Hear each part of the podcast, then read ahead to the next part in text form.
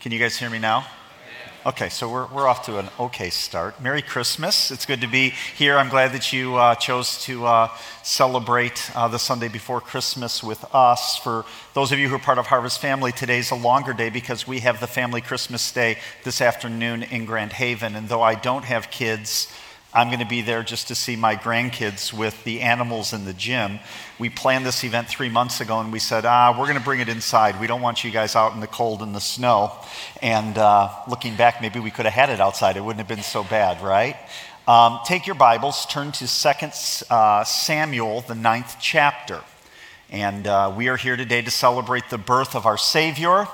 And uh, that happened 2,000 years ago, a birth that changed everything if you need a Bible, just raise your hand. There's ushers coming down the row. We're going to be bouncing around a little bit. I'd love to have God's word in your hand.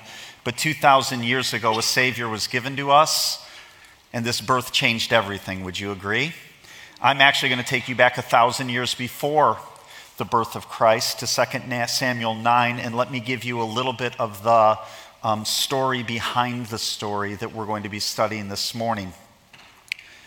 There are two nations, two armies. They're gathered in the Gilboan Mountains. They have been rivals, enemies for decades. And this is going to be the battle that determines the fate of both nations. One nation is fighting for its homeland, the other nation is fighting for a land that God has promised to them. And as they engage in battle, as the battle begins, it becomes pretty obvious pretty quickly that on this day the hand of the Lord is not with the nation of Israel. They are fighting the Philistines. They find themselves um, outgunned, outmanned, outnumbered, outplanned. And the battle quickly begins to turn against them. Actually, the text sums it up this way 1 Samuel 31, verse 1 says, Now the Philistines were fighting against Israel, and the men of Israel fled before the Philistines and fell slain on Mount Gilboa. Word comes from the battlefield back to the palace that the Israeli army is in retreat and that the king's oldest son, Jonathan, has been killed. Jonathan's next uh, oldest brother is also dead on the field of battle.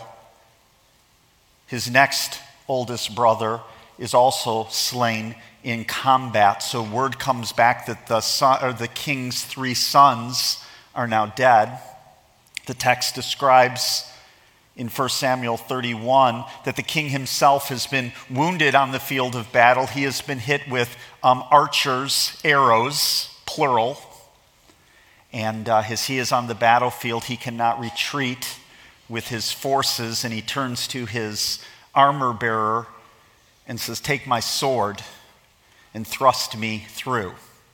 He rightfully fears what will happen to him if the Philistines capture him alive.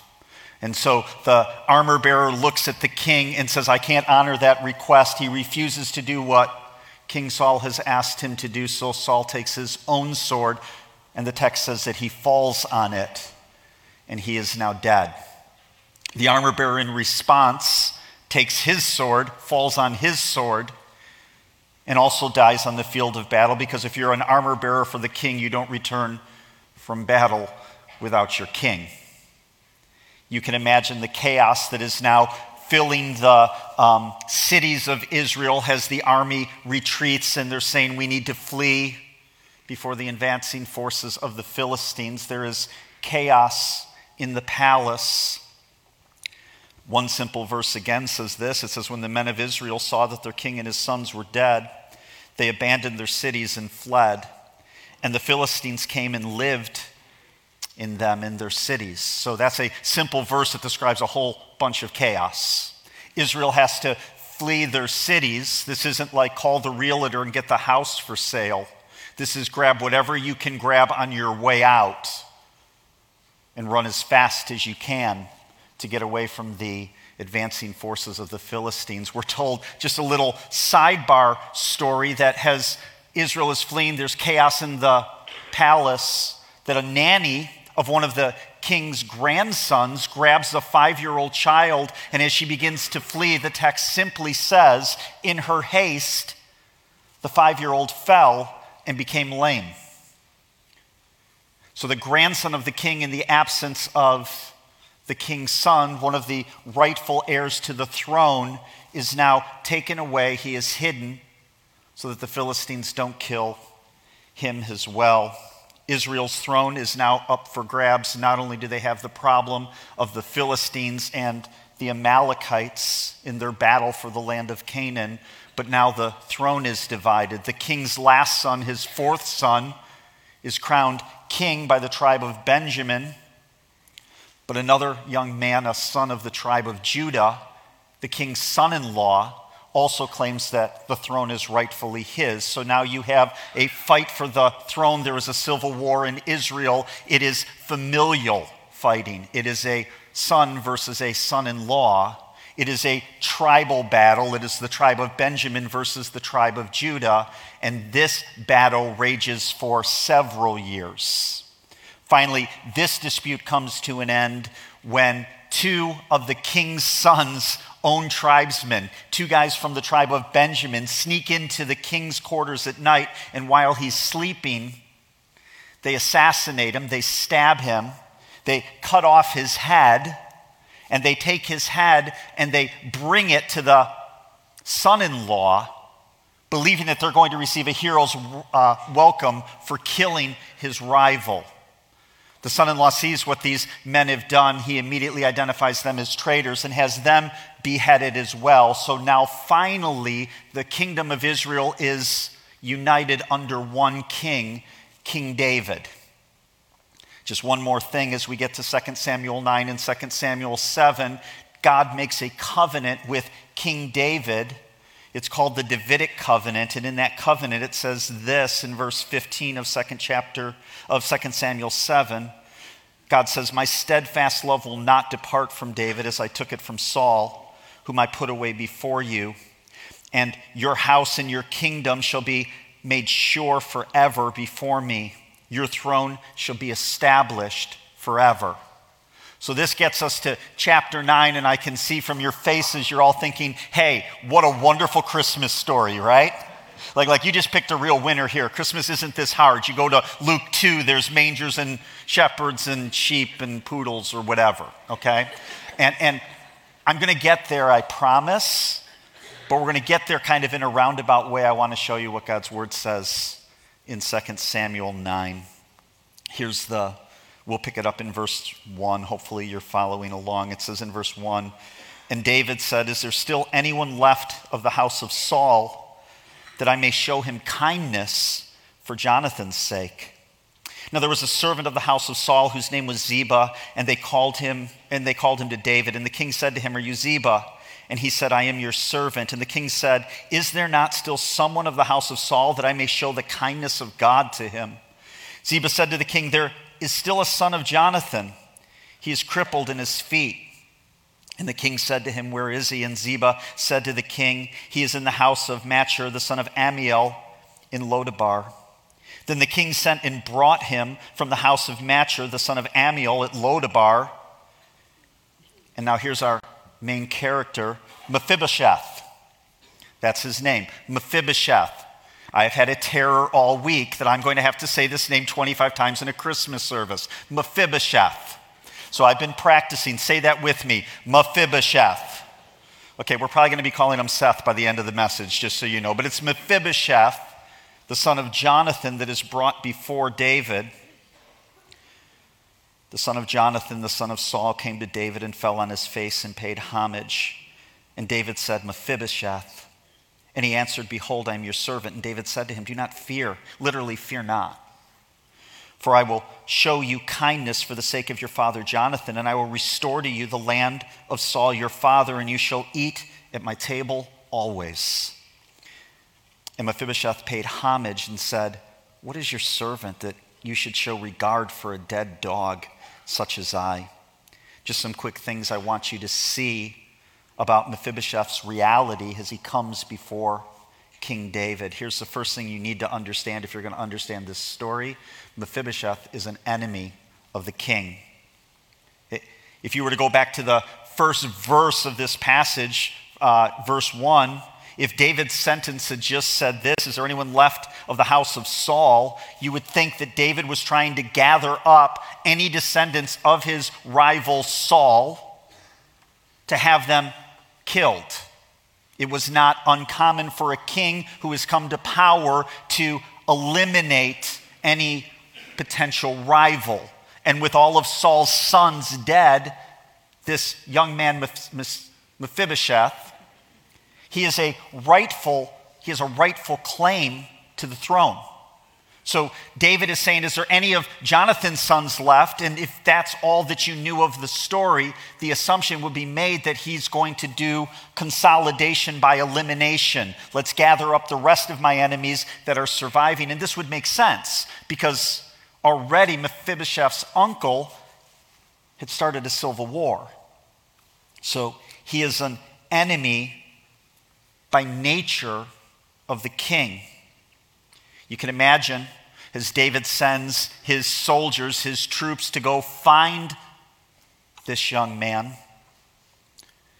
Hey, the king wants to see you. What must have been going through Mephibosheth's mind? Well, he, he's got to believe this is not a great meeting.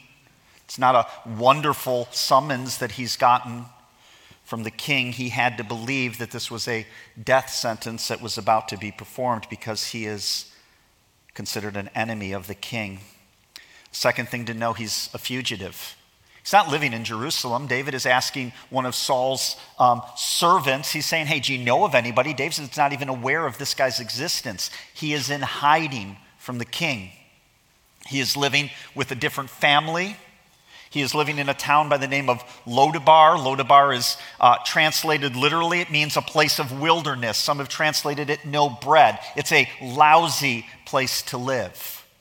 Okay, so he is away from Jerusalem. He is in hiding, living in somebody else's house, because the idea is if he is found out by the king, he will be liquidated by the king. He is a fugitive. Third thing that I want you to see the text is so clear on this he is crippled. Three times in the book of Samuel, we're told that this young man is crippled. We're told how it happened when he was five years old. Verse 3, when he's introduced by Ziba to King David, it says there is still a son of Jonathan. He is crippled in his feet. In verse 13, at the end of this chapter, it says, Now he was lame in both his feet. Like they're making a point the kid is crippled. And today, if you were crippled, there's still many, many ways to be very, very productive. Back then, 3,000 years ago, that meant that you were fully dependent on others for your care. And so he, he's crippled. He doesn't have any way to get to the king. The king has to send men, says, Bring him here because he is dependent on others. Just one more thing I want you to see. He is an enemy, he's a fugitive, he's crippled. Here's a fourth thing he's ashamed. Now, now, this isn't easy to see directly in the text, but in the Old Testament, names have significance. Just like the name of the city where he was hiding, Lodabar, that means, you know, place of the wilderness. Mephibosheth, translated literally, means this from the mouth of shame. From the mouth of shame. Now, now, it strikes me weird that a parent would name their kid a name that means from the mouth of shame, right? But parents are weird. And we name our kids weird things, right? So, so I have my oldest son, Calvin. Many of you know he's, he's senior pastor here. Do you know what Calvin means, literally translated? Bald. It just means bald. Like, why would you name your kid Calvin? You're thinking, well, you're a pastor, probably after the great reformer John Calvin. Uh, not so. I had a college soccer teammate. His name was Calvin. My wife used to perm his hair. It was the 80s, and we liked him.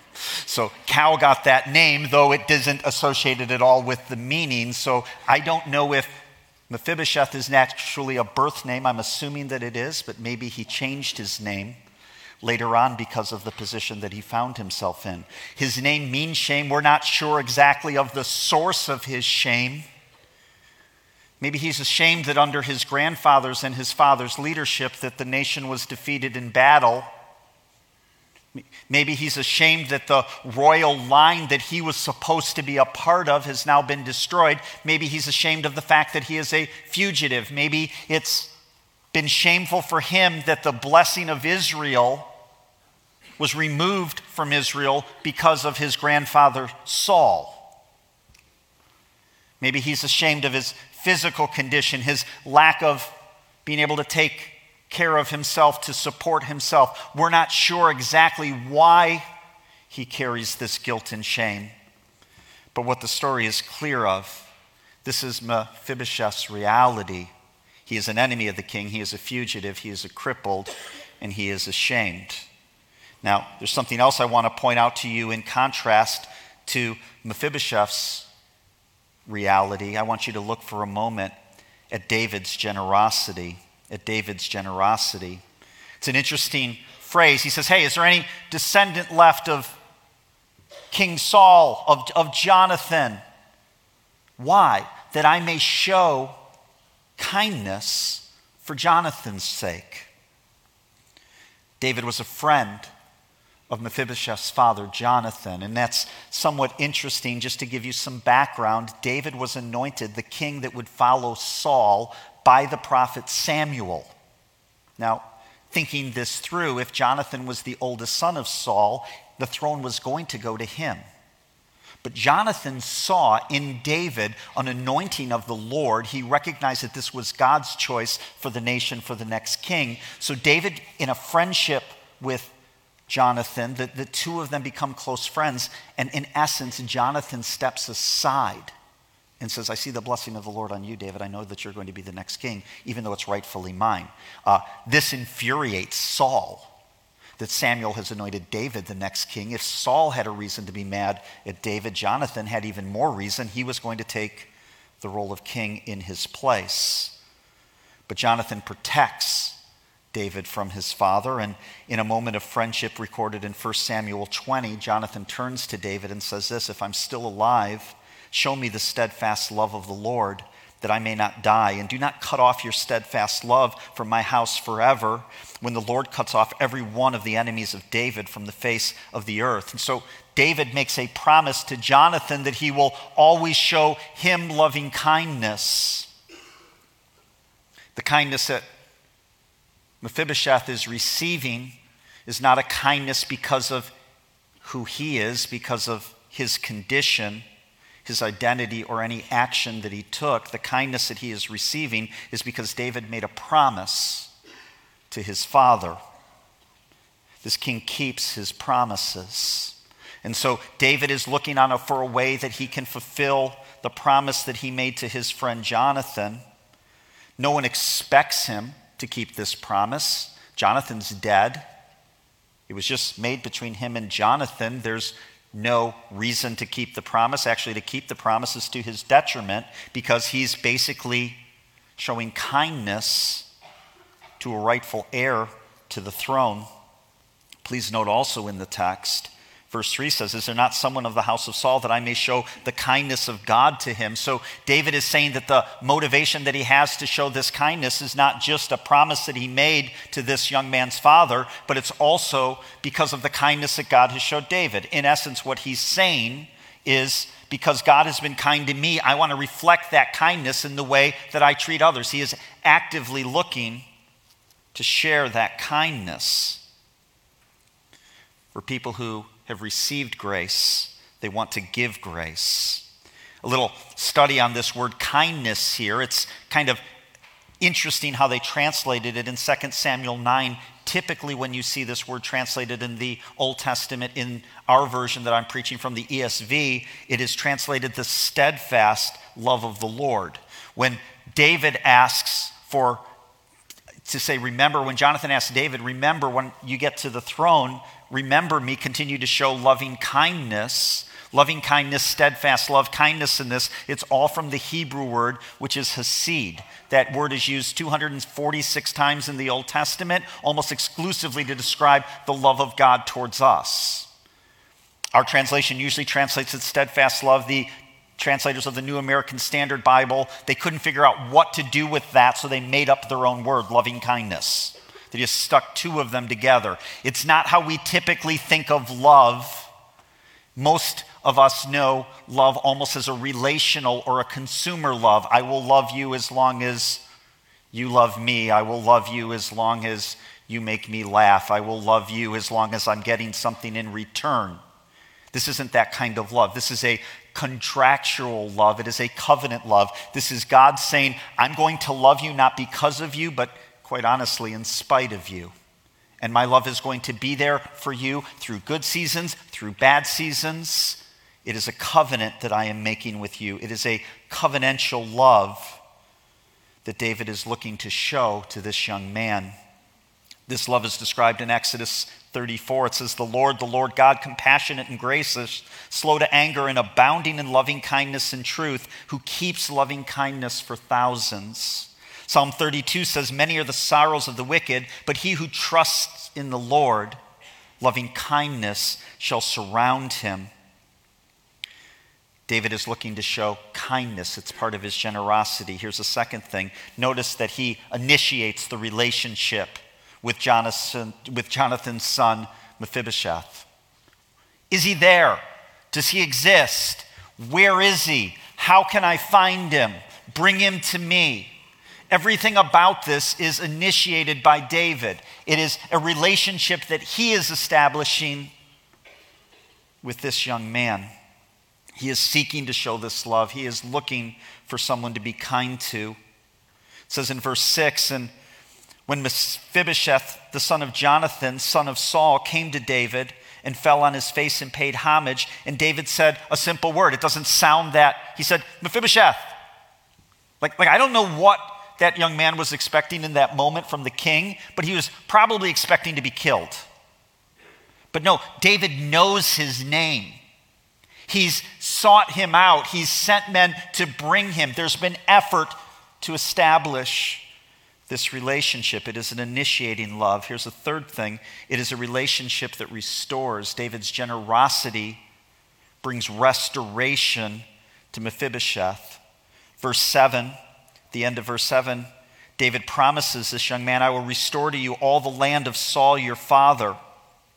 He restores to Saul's grandson the lands that belonged to the former king. He says in verse 9 Then the king called Ziba, Saul's servant, and said to him, All that belonged to Saul and to all his house I have given to your master's grandson. And then he says in verse 10 And you and your sons and your servants shall till the land for him, and shall bring in the produce, that your master's grandson may have bread to eat.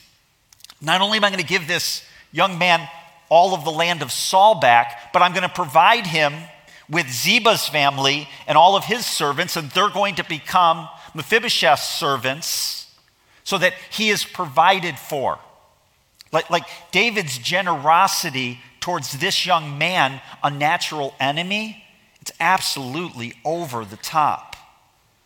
But he did more than just restore his possessions, he restores the relationship.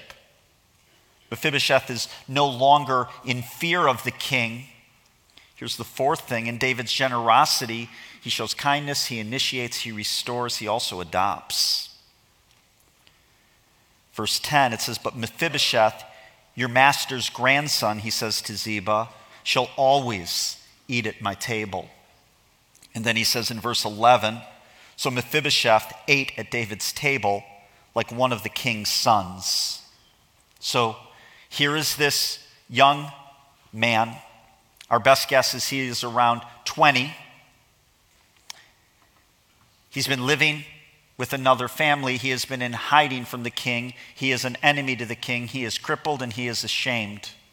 It's interesting if you look at the way that even Mephibosheth describes himself in the text. In verse 8, he says, What is your servant that, I sh- that you should show regard for a dead dog such as I? Doesn't seem like he had a real strong self image, would you agree? And the king takes this young man in his current condition, in all of his shame, and he says, I'm giving you back everything that your family is entitled to, and you're going to eat at my table, and you don't have to be in hiding, and you're no longer a fugitive, and I'm going to treat you as a son. Hopefully, if you're paying attention, are you starting to draw a little bit of a connect towards Christmas? Here's the next point if you're struggling. Mephibosheth's story is the story of Christmas. Mephibosheth's reality is our reality. I want you to think about yourself in light of what we've just described of this young man, Mephibosheth. We're just like him. We're enemies by birth and by choice of the king.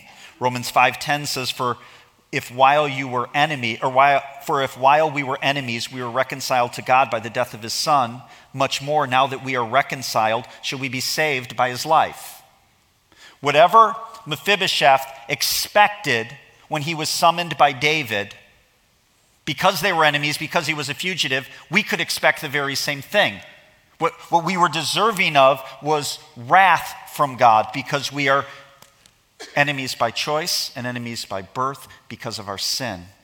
We're fugitives. Not only are we enemies, but we're at war. We're, we're, hiding. There is a natural fear of the king. Colossians 1.21 says, And you who were once alienated and hostile in mind, doing evil deeds. From the first time that we see, in, all the way back in Genesis 3, when we see sin, Adam and Eve, they sin, they eat of the fruit that God has forbidden them to eat from. And what do you see them immediately do? They hide. Why? Because they were ashamed and they were afraid. See, that's what sin does. It causes a separation. So just like Mephibosheth, we find ourselves enemies with God. We find ourselves alienated or fugitives from God's from God. Thirdly, we also, just like Mephibosheth, were crippled. Maybe, maybe not physically, but definitely spiritually. Psalm 130, verse 3 says, If you, O Lord, would mark iniquities, O Lord, who could stand? God, if you kept track of our sin, who could stand before you? We are, we are critically crippled because of our sin spiritually. And, and listen, I, I know what people say about Christians. I'm sure that over the course of the holidays, there's going to be some maybe two guys sitting at a bar talking about Christians and saying, I can't believe they celebrate this goofy holiday of their supposed Savior from 2,000 years ago. What, what, what weak minded people, they need a crutch. And the weird thing is, I agree with them. We do need crutches, every one of us. Do you know why? because we're crippled.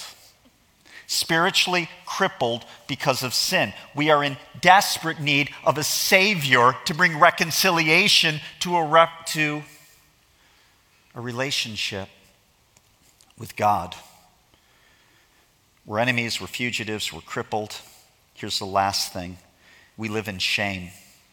Shame was so closely identified with Mephibosheth, that was the meaning of his name. Ed Welch, a professor and author of a book called Shame Interrupted, talks about guilt and shame, actually explains the difference between the two. I want you to see this. He says, Guilt's message is I did something bad.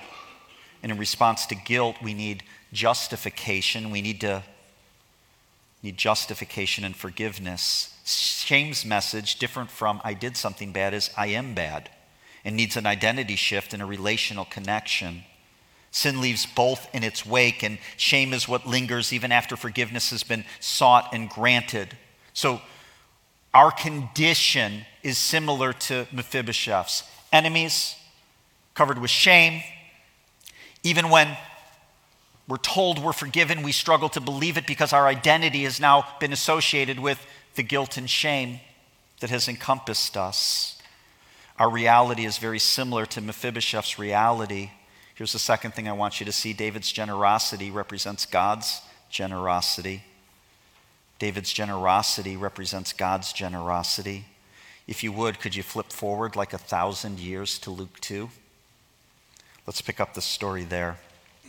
It says in Luke 2, verse 1 In those days, a decree went out from Caesar Augustus that all the world should be registered.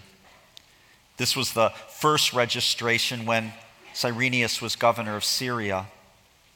And all went to be registered, each to his own town. And Joseph also went up from Galilee, from the town of Nazareth to Judea, to the city of David, which is called Bethlehem, because he was of the house and the lineage of David, to be registered with Mary, his betrothed, who was with child. And while they were there, the time came for her to give birth, and she gave birth to her firstborn son and wrapped him in swaddling clothes and laid him in a manger because there was no room for him in the inn. So this happens in Bethlehem, the city of David.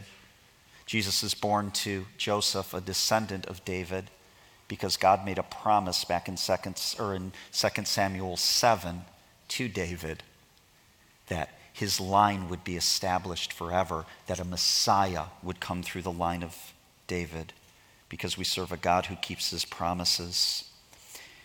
Verse 8 And in the same region there were shepherds out in the field keeping watch over their flock by night. Flock of poodles.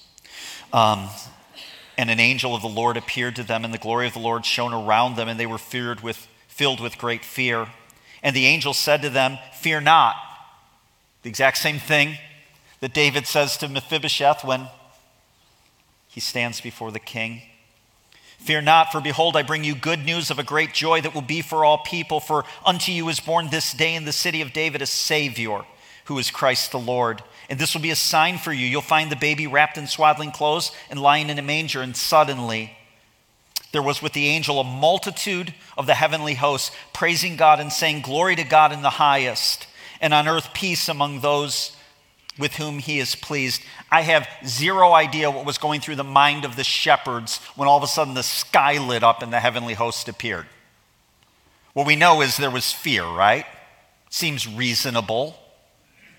But in that moment where they were consumed with fear, maybe wondering if this was going to be their last few breaths on this hillside as they watched sheep, the same message goes out to them this message that this is not a bad moment, this is a wonderful moment because the kindness of God is going to be put on full display in a manger, in a stable in Bethlehem. The loving kindness, the hesed, the steadfast love of God is on full display in this baby, Jesus Christ, who is sent to be the Savior of the world. Romans 5, verse 6 says, While we were still weak at the right time, Christ died for the ungodly. For one would scarcely die for a righteous person, though perhaps for a good person one would even dare to die. But God showed his love towards us, and that while we were still sinners, in some translations that, that's enemies, Christ died for us. When Jesus comes and the king arrives, it is an act of kindness. It is also an initiating love. I don't think this is hard to see in the text. You understand that we didn't get to God by going up, we got to God because He came down. That's pretty clear, right? But that little fact, this baby in a manger, this God incarnate, this God becoming flesh, is what sets apart Christianity from every other religion. Every other religion, in trying to bridge the gap between man and God, they basically say, Give us the rules. Religious people love rules. Just tell us what we need to do in order to bridge the gap between us and God, and we'll do it. And if we do this, and if we do this, and if we keep the rules, and if we do the right things, then we obligate God to like us, to answer our prayers, to take us to heaven, whatever it is but it's on our terms because of what we did, because we followed the rules. The gospel is in complete contrast to that. It's not about us elevating ourselves to a level where God will accept us. It's about God coming down and forgiving us of our sins because he set his steadfast covenantal love on us in spite of us. See, the world wants rules because if we can just keep the rules, the religious person would say, I've earned my right to God, and they keep control of their own life. For the non religious, they don't want to believe in a God who is holy. They just want a God who loves everybody and forgives everybody because it doesn't require them to change or to bow the knee in any way. But the gospel message is clear God came down, a Savior came. This is the way of mediation, the only way between God and man. And if God was willing to bestow his kindness upon you, you need to understand he gets to set the terms of how that kindness is responded to. God's love is a kind love. David, or the king's generosity, our king's generosity, initiates, it also restores. Our King looks at us today and says, Fear not. You don't have to fear today. You don't have to fear tomorrow. You don't have to fear eternity. The relationship is restored. The hostilities between us have been removed. Peace has been brokered through a child in a manger who will go to a cross and pay the price for our sin.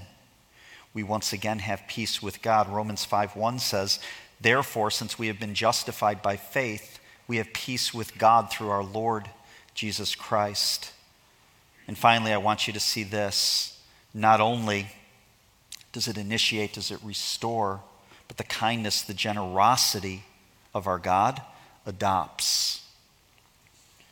When Mephibosheth went before the king, I don't think his expectation was that he would leave as a child of the king. Probably what was going through his mind at the time was, I'm going to be killed because I'm a child of the enemy of the king. But he says, No, you will eat at my table always. You will be like one of my children. 1 John 3 1 says, See what kind of love the Father has given to us that we should be called the children of God. And so we are. In spite of the fact that we're enemies, in spite of the fact that we were fugitives, in spite of the fact that we were crippled, and in spite of the fact that we carried guilt and shame, if you understand who this baby in a manger is, it is the proof that we have been met with the loving kindness, steadfast love of our God. That's what we celebrate at Christmas, right? So let me bring this around as we just kind of close this series and this message. We've been studying this thing called generous king, generous people. The holidays are busy. It's, it's an unusual time. It's a time of contrast. For some, it's great time spent with family. For other times, it's time spent with family. And sometimes the hostilities kind of rise to the surface, and it can be difficult. It can be sad. For some, it's a remembrance of loved ones who are no longer with us. The, the, the holidays bring out a real diversity in our emotions. Would you agree? David, when he saw the loving kindness of God in his life, what God had given him, he couldn't sit still. He said, If God is a generous God towards me, then I need to be generous towards other. I have to find somebody to show the kindness of God towards. And for you, maybe that's going to be with some kind words that are a stretch for you to say. Maybe it's going to be a forgiveness that is hard for you to grant. I, I don't know what it is in your context. But, generous king, generous people, if you are a child of the king, then you need to reflect the king's kindness in the way that you treat other people. When, when Jesus is teaching his disciples to pray, he says, Forgive us our debts as we forgive those who have debts against us. Like, I never liked that part of the prayer. That seems hard, doesn't it? I would apply the same thing here. Are you willing to receive God's generosity in like kind in the way that you're willing to be generous with other people? See, see, there's no way that we can leave the manger. There's no way we can leave the Christmas story not understanding that we have experienced the generosity of God. How has that changed us? How has that affected us? generous king, generous people. Not only are we like Mephibosheth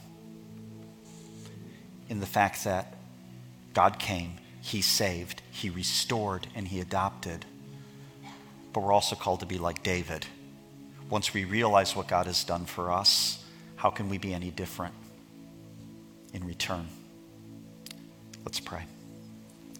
Father, I thank you for uh, your word. I thank you for this holiday, I thank you for the fact that, above all things, it's a reminder of a God who, who made a choice to love us. Gave his word that he would love us, who demonstrated his love by sending his son. and not just to a manger, but to a cross, redeeming us, saving us, justifying us, sanctifying us, adopting us, calling us his own.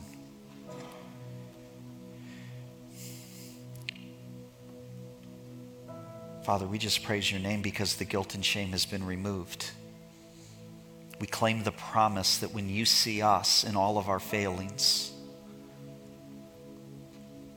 rather than look at us, you see the love that your Son placed on us, that our sins are covered, that your wrath is removed. Father, thank you for loving us as your children. Father, thank you for sending your Son. It's in his name we pray. Amen.